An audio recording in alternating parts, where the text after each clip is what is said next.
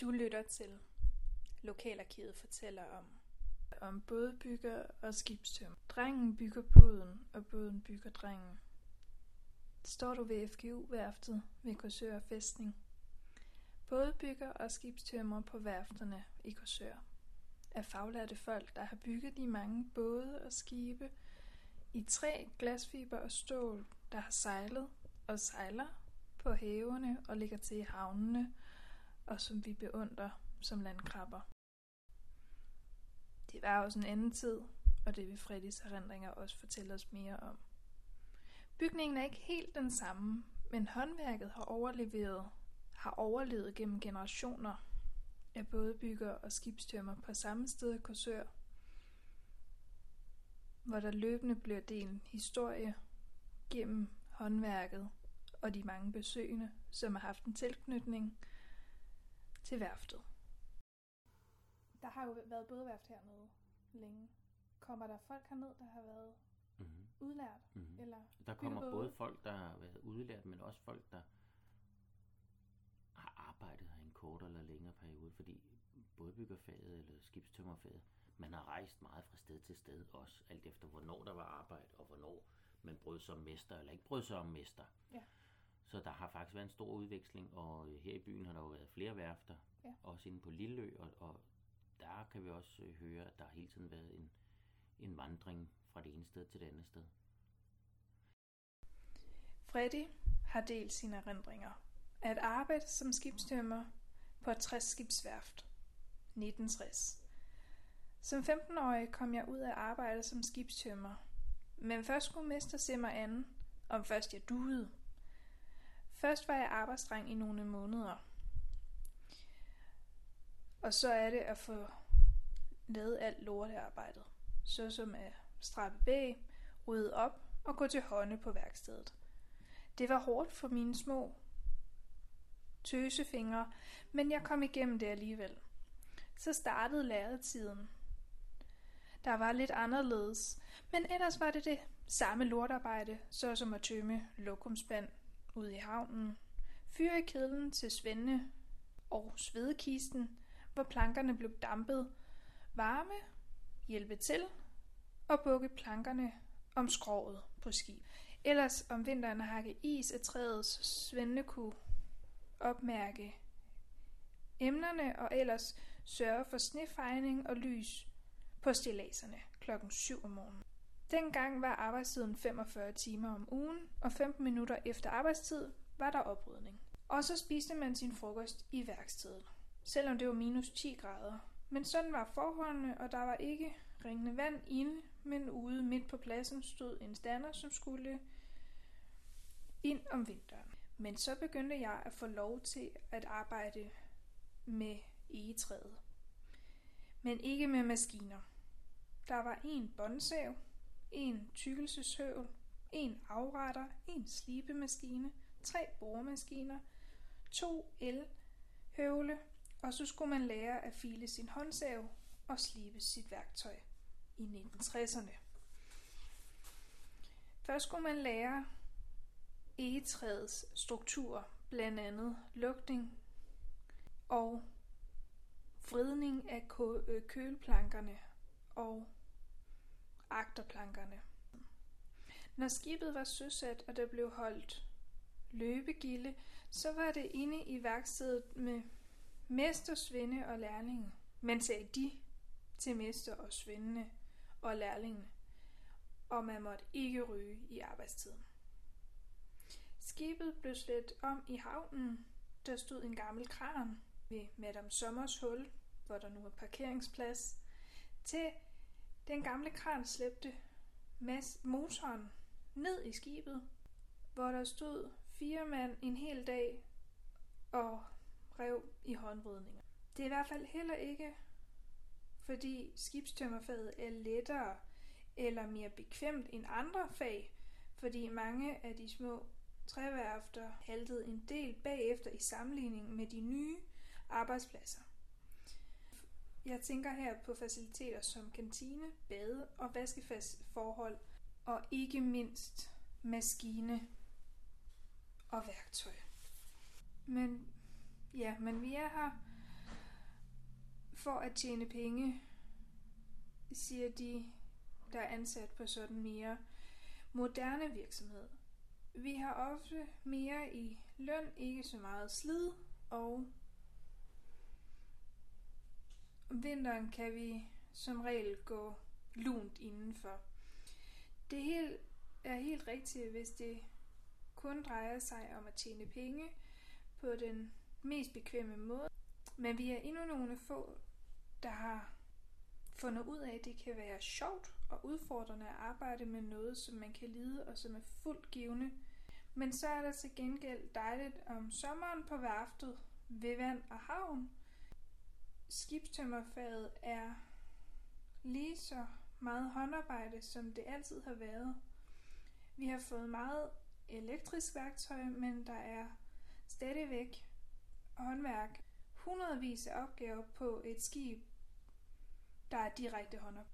Fortalt af, Fre- af Freddy Jespersen, udlært på træskibsværft i Korsør i 1960'erne. Fortalt i 2023. FGU Værft uddanner unge skibstømrer den dag i dag på samme sted, som Freddy Jespersen lærte faget i 1960'erne. Men værftet her, Christian. 2013. Der tager vi første spadestik. Ja. Havnsmænd lukkede og holdt auktion over alt deres udstyr den 6. december 2001. Og der var jeg helt nystartet hernede i Korsør, og vi øh, var nede og kigge på noget af alt det værktøj, der lå herinde i hallen. Huset var helt anderledes. Her, der var, der var, øh, der var sådan en lav afdeling også, men med, øh, med noget smedeværksted herhen. Der var en stor rapport ude i værkstedet, og nede i den ende ned mod Bådehavnsvej, der var deres folkerum. Det hed ikke en opholdsstue, det hed et folkerum. Ja. Og der var et fyrrum. Så gik man ind sådan en lille smøge. Og så var der øh, sat en pølsevogn op derude. Der lå en lille smule tømmer. Der var biler, der var kraner, der var svejseværker, der var alverdens ting, og det blev der holdt auktion over. Kokjo, pølsevogn og hele lortet. Og øh, der var nogen, der vidste, hvad der var noget værd, og nogen vidste ikke noget. Og der var ikke rigtig noget, som vi kunne bruge. Fordi man bød på en hel kasse, og der var ingen chance for at vide, at det, der er nede i, er det overhovedet noget, der dur til noget. Og sådan. Så jeg, vi købte ikke noget, men drengene og jeg havde en god oplevelse. Og så bagefter gik vi på La Gonda, et pizzeria herover og spiste. Den eksisterer heller ikke mere. Fordi huset her var jo revet ned, og så lå den tom.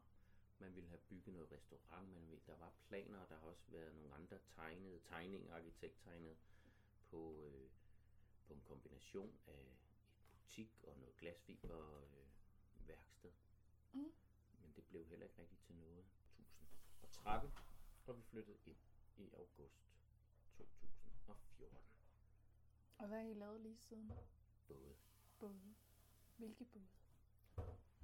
Det første vi bygger, det er jo faktisk en jolle på et fod, 12-14 fod. Øh, en klinkbygget båd. Ja. Fordi han skulle til svendeprøve umiddelbart efter.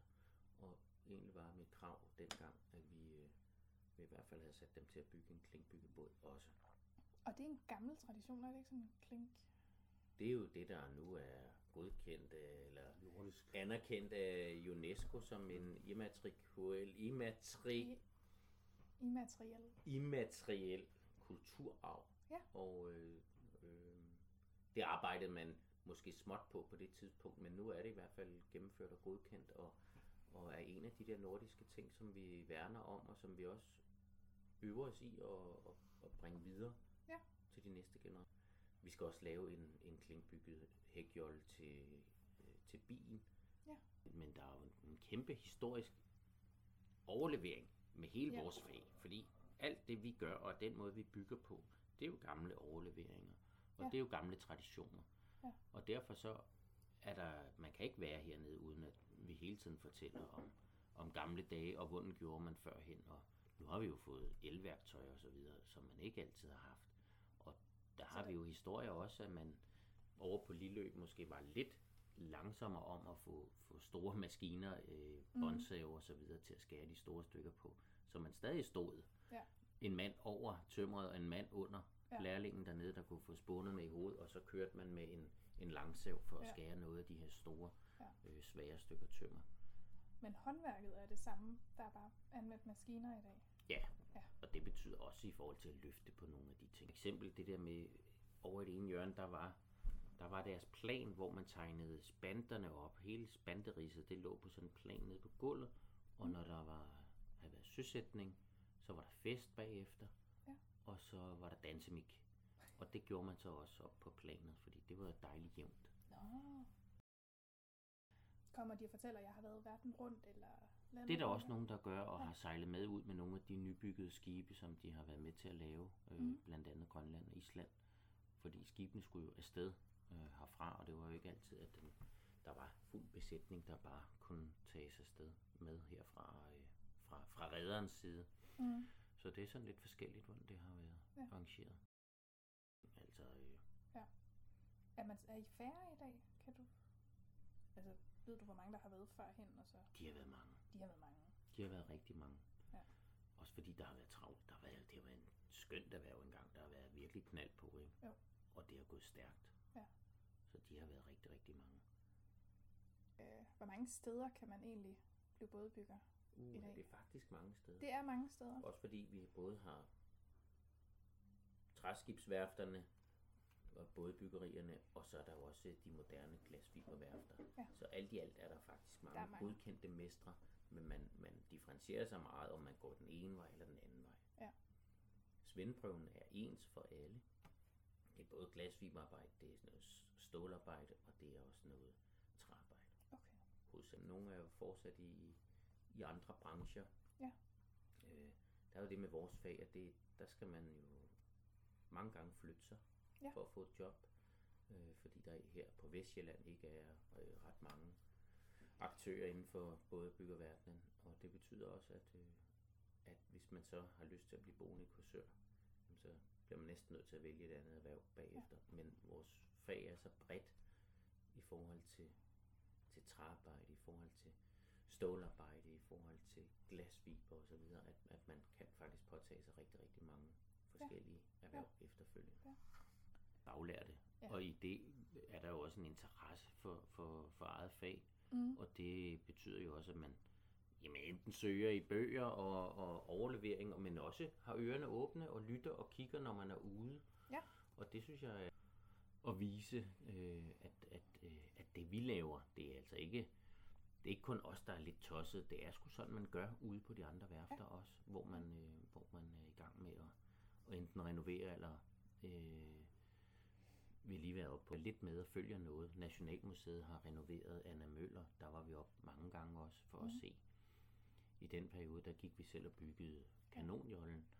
Og, Kommer de også? De og, kommer også. og, og der er jo en stor interesse for det, at vi gør, det vi gør med vores unge. Altså, og det er det, der er interessant egentlig, at man jo synes, at, at det er skide godt, og der er en stor respekt om det, Ja. også fra andre i den store verden, Ja. i forhold til, at, at, øh, at vi bringer det her videre til vores unge mennesker. Ja. At det, der er det væsentligste her med, med vores unge, det er, at drengen bygger båden, båden bygger drengen. Du har lyttet til serien Maritime Kursør fra Lokalarkivet. Det er et bidrag til projektet og aktivitetsteam Maritime Kursør, som du kan finde mere om på hjemmesiden maritimekorsør.dk. Korsør staves med ø Og du kan finde flere steder rundt i Korsør, så hold øje. Jeg er Maria Meier og har interviewet afsnittets hovedfortællere og produceret podcastserien Lokalarkivet fortæller om. Tak for at lytte med.